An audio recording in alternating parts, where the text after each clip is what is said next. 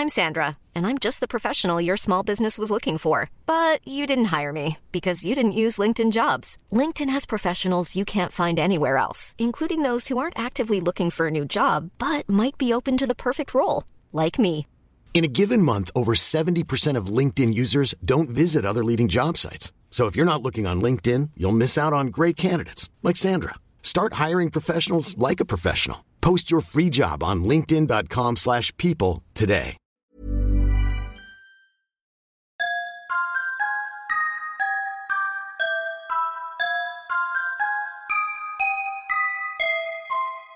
Are the nets cast? My father shouted from just feet away. His wrinkled hands were planted softly on the wheel of our modest trawler. The boat rocked calmly to the soft push of waves. The salty air threatened to dry my mouth out if I dared to speak a word. "One more to go," I called. Most trawlers had an automatic way to cast nets and bait. My father stubbornly stuck to what he called the good old-fashioned way, but I'd say otherwise. I took the final cast net, cleared it of tangles, and then wrapped the white material around my arms a few times and threw it with steady hands. The net hit the water surface with a satisfying gloop and sunk below. I joined my father at the helm as he slowly steered the boat through the water. Net fishing is a family business, and despite only being 14, my father wanted me to prepare to take over. I don't mind the sea, and there's a strange freedom that comes with travelling on a boat in the sun. I like how the wind softly brushes past me at low speeds, and how little splashes of water occasionally cool me down when it's warm. And I can't wait until I can drive. In the distance were other trawlers, but of bigger sizes, all funded by Sato Fishing Co. The nets were mechanical and bright red, since the first colour to disappear in the ocean. Dad must have noticed me staring as he grunted out of annoyance. "Traitors," he huffed. "Robots will take everybody's job soon." It was easy enough for him to say. I've been casting all of his nets since I was 10. The sea was quiet. Between casting the nets and pulling them back up, I'd often pick up a book or nap. It was boring. At 14, I wanted to meet friends or sleep in, not get up before dawn and sail out to sea. I lay on the deck. I must have been there for a few minutes. When the air turned cold, the sun's intensity stopped, and its assault on my closed eyelids ended. A series of panicked mutters and shuffling came from my father's direction, and I opened my eyes to dark skies. An eerie horn echoed through the area and came with it wild tides as the sound made the water dance. I shouted in worry. The fear caused my voice to crack. I didn't dare finish my sentence. "It can't be. It's earlier than last time," my father stuttered. "Nets up, now." The boat came to a halt, and my father and I rushed to pull the nets up, and my shaky hands struggled to keep a decent grip on the hand lines. "Dad." I'm Sandra, and I'm just the professional your small business was looking for. But you didn't hire me because you didn't use LinkedIn Jobs. LinkedIn has professionals you can't find anywhere else, including those who aren't actively looking for a new job, but might be open to the perfect role, like me.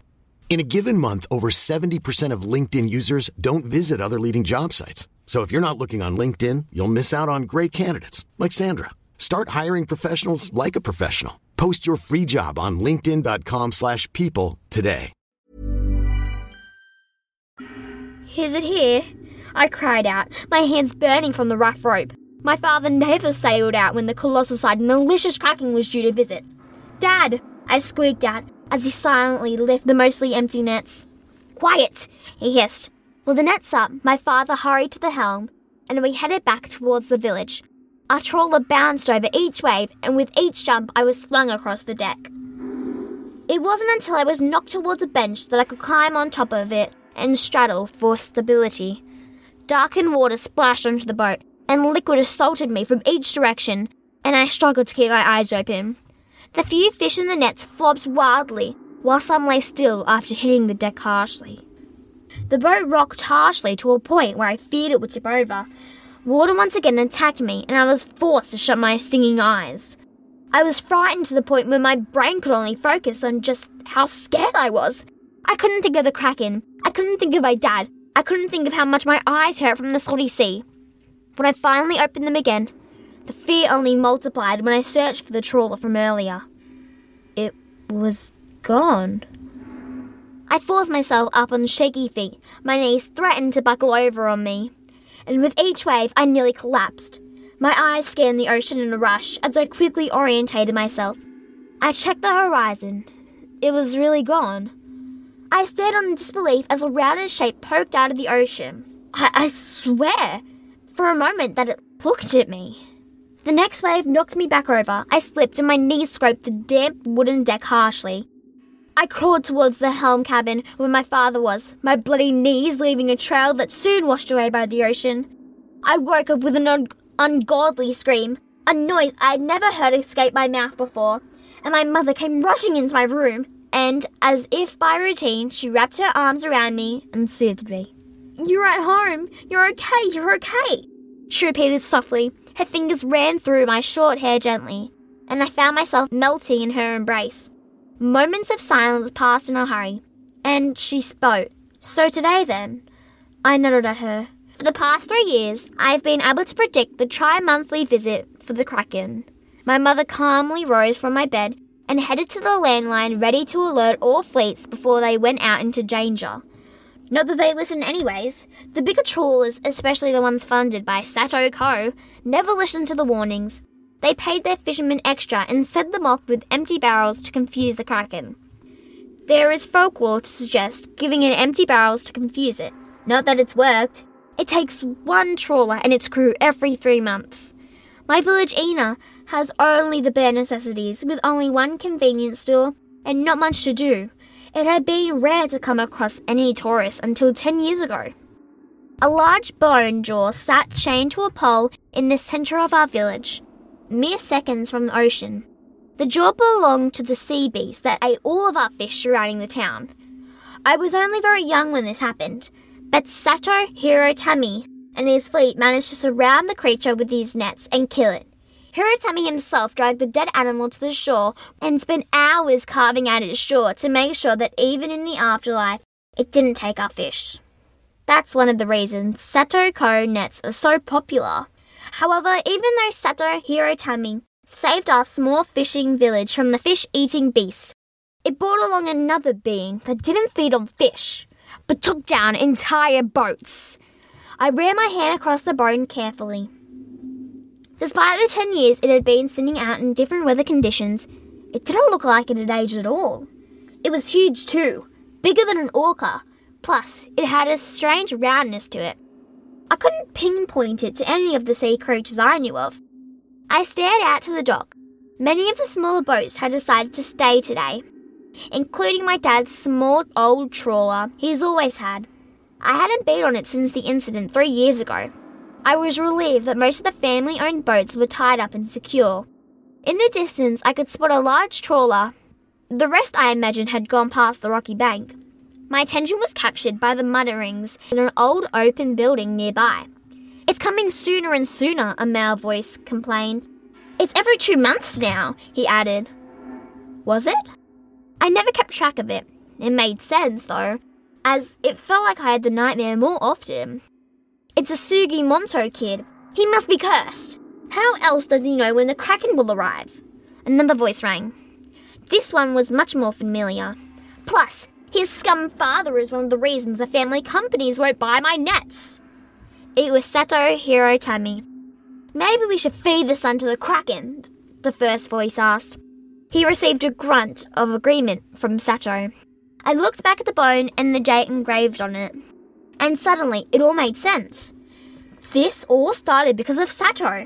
This creature is angry because we killed it, right? It must be. It's ghost. I wanted to run into the building and tell them that I'm not cursed, and maybe if we put the jaw back, perhaps the Kraken would leave us be. But I knew it would be a waste of breath. The sky began to darken yet again, and the same horn echoed through the village. Goosebumps stood tall on my skin. I had to do it now. I rushed onto my father's boat and grabbed the bolt clippers he kept in the cabin. While everybody panicked and ran inside, I released the jaw from the metal restraints and tied the rope around it. I could fix this. I took the rope back to the boat and secured it tightly. My dad kept spare keys and the fake fish in the bait box, so I could start the ship with ease. I had never driven it before, but the adrenaline pushed me forward. The engine bubbled and soon began propelling. The boat rushed ahead. Once the rope was stretched out, I had trouble moving forward, as if the jaw was too heavy. I pressed for more power and eventually the boat began scraping against the ground. It left a gash in the earth behind it.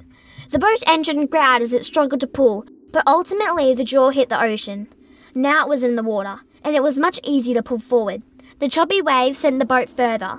I watched as the jaw dropped down into the darkness of the ocean. It's deep around here. In fear of it taking the ship with it, I cut the rope loose, and then I saw it. In the distance, a giant creature travelled through the water and towards me. The shape was uniquely round, like something I'd only seen once before. I rushed back to the helm and started the boat back up. The panic soon set in. The waves around me roughened and aggressively shoved the trawler side to side. It made it so difficult to drive, and I had a hard time trying to turn it around. Just as I had faced the village, something shot up out of the water. A massive creature, 80 feet in size, and a perfectly circular mouth, wide enough to fit tens of my little trawlers, appeared. This thing wasn't a ghost. The movement of the beast sent my boat backwards and further into the ocean. I ascended into the void of its humongous mouth, past the rows of sharpened teeth, and saw only blackness. I saw death. The rotting stench invaded my nostrils. It caused my eyes to water. The creature breathed in deeply with an open mouth and then shut its jaws in a snap. The sheer force of the moving water underneath me caused me to topple over and hit my head off the wooden floor. A sharp pain travelled down my spine and I grew dizzy. Too dizzy. When I woke up, I was back home. One of the families nearby had been able to witness the entire thing from the dock, and when the creature disappeared back into the water after its encounter with me, they came out and got me. The beast took 3 of the Sato trawlers that day. But not me. After that, it began to attack every 2 weeks. Many people refused to go out and fish, which meant many family companies began to suffer greatly. My father lectured me multiple times, and he even banned me from his boat. His dream of fishing with his son had sunk, just like the jaw. One day I double-checked the bait box, and found he had moved the spare key. His ship deemed a good luck charm, and companies began to ask my dad to lead them out to sea. There were theories that our boat watered off the Kraken. One day, Sato offered my dad a large sum of money to go out on his boat with a few of his fleets. He agreed. I feared that Sato had tried to kill my father. But when he was the only boat to come out of that alive, and after his encounter, I was surprised. After that, my dad withdrew from fishing and hid in his workhouse for days. What was so different about our boat? I started to look into the differences, and it became a new obsession. It wasn't the shape, or size, or the colour of the boats. They were very similar, except the ones that were attacked were much bigger. "Elsie," my friend Betty called out to me. I had been zoning out in class again. "Shall we go get some milk from the canteen?" I shook my head, and Betty sighed. "What's wrong with you?" she asked. "It's just these boats, and the disappearances," I began. "There's no difference. None of the family boats are being attacked. It's just the big ones. It's not like they look like food. They have red nets," I huffed. "I mean, there's redfish in the ocean," Betty mumbled. "Sea breams. I'm sure there's more too. When you get to a certain depth, red disappears though. Whatever it is, I wouldn't have been able to see it from below the surface." "That seems dumb," she offered. Betty's lack of concern soothed me, and her smile set my mind at ease, but only for a bit. I passed the dock on the way from school. The ground was still raised and torn up from when I pulled the jaw across it. I looked towards the ocean, where the jaw was most likely sitting at the bottom. If it wasn't a ghost, then who did the jaw belong to? I would have thought it belonged to a smaller version of the creature, with how round the appendage was. My hand slapped my mouth, and I let out a gasp. Did we kill its baby? I shook my head and stared out to the horizon where the ocean met the sea. The jaw was so huge, but nothing compared to the beast I encountered. It was tiny. I ran home faster than I ever had before and began searching up on the internet for any hint of what the creature could be.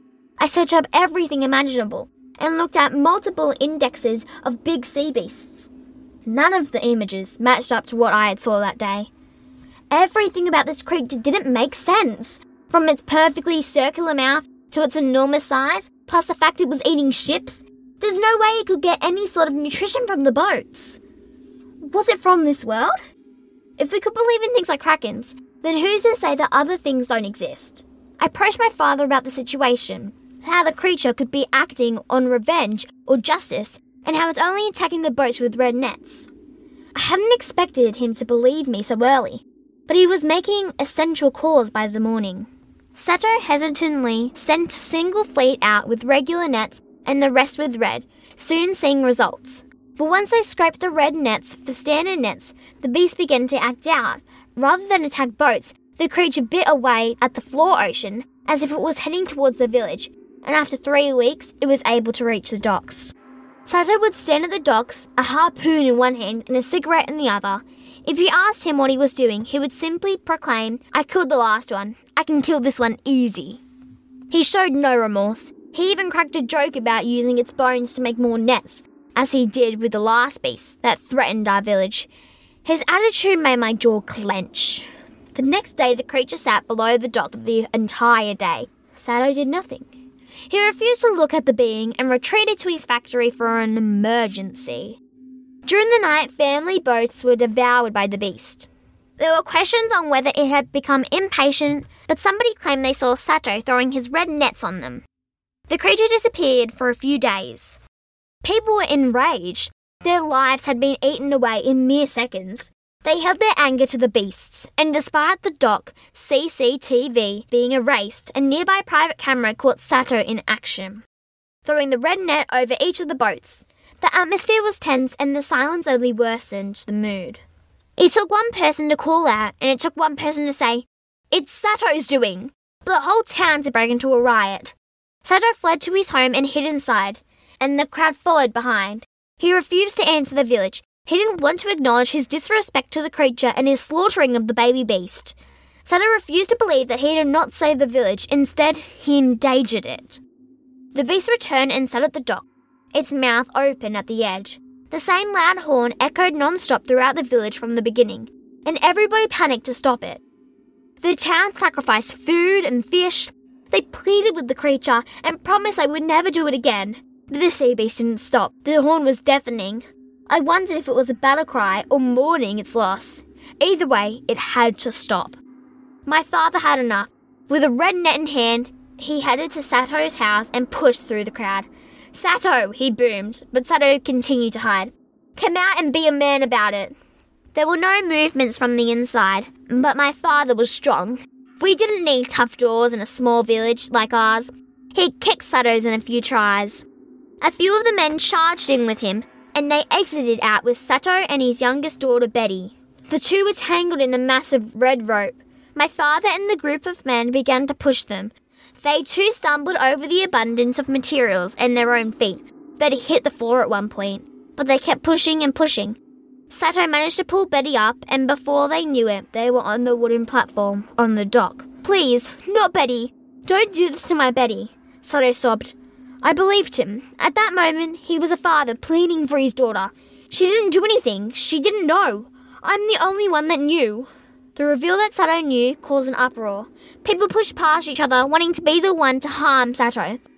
But my father and his friends kept them back. I turned my attention from Sato to Betty, and she was staring at me, eyes puffed as she was sobbing her eyes out and her body spotted with mud and stone. I didn't say anything. I couldn't. I just stared back until they were led further into the dock. Everybody followed behind, shouting and teasing the two. The horn's sound grew louder and louder as the two approached, and we took it as a sign that this was the right thing. Now on the edge, Sato pleaded, becoming more aggressive. "Not Betty! Not Betty!" he sobbed. They both refused to face the creature. "Turn around," my father demanded. Sato didn't oblige, but Betty turned and stared into the mouth of the creature. My dad physically turned Sato around and all the colour drained from his face. But he let out a shriek. The shock caused her to drop to her knees and her tears dropped into the abyss below. From here I could see the familiar black descent into nothingness, and the smell of rot was far, much greater than when I encountered it. I scanned the faces of the villagers around me. Nobody had dared to come to the dock while it was here, and it was the first time encountering it. Sato was silent. I saw him pull Betty up and hold on to one of her hands to pray. It felt like the air was getting heavier. My eardrums ached from the drone of the creature, and it felt like they were ready to burst. Then, without saying anything, my father pushed them in. I watched as they fell into the nothingness of the creature's mouth, and the dark abyss consumed the two. After 10 years, the beast had gotten its justice. I wiped my cheek, thinking that the sea had splashed me yet again, but I was met with an abundance of tears. The creature was quiet, and its mouth snapped shut. A short push of wind brushed through the village. The being dropped into the ocean.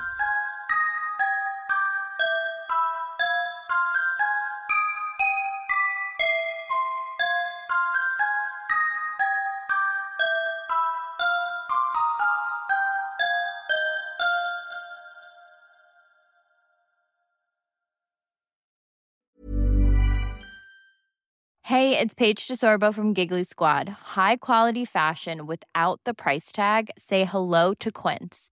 I'm snagging high-end essentials like cozy cashmere sweaters, sleek leather jackets, fine jewelry, and so much more. With Quince being 50 to 80% less than similar brands. And they partner with factories that prioritize safe, ethical, and responsible manufacturing. I love that. Luxury quality within reach. Go to quince.com/style to get free shipping and 365-day returns on your next order. Quince.com/style.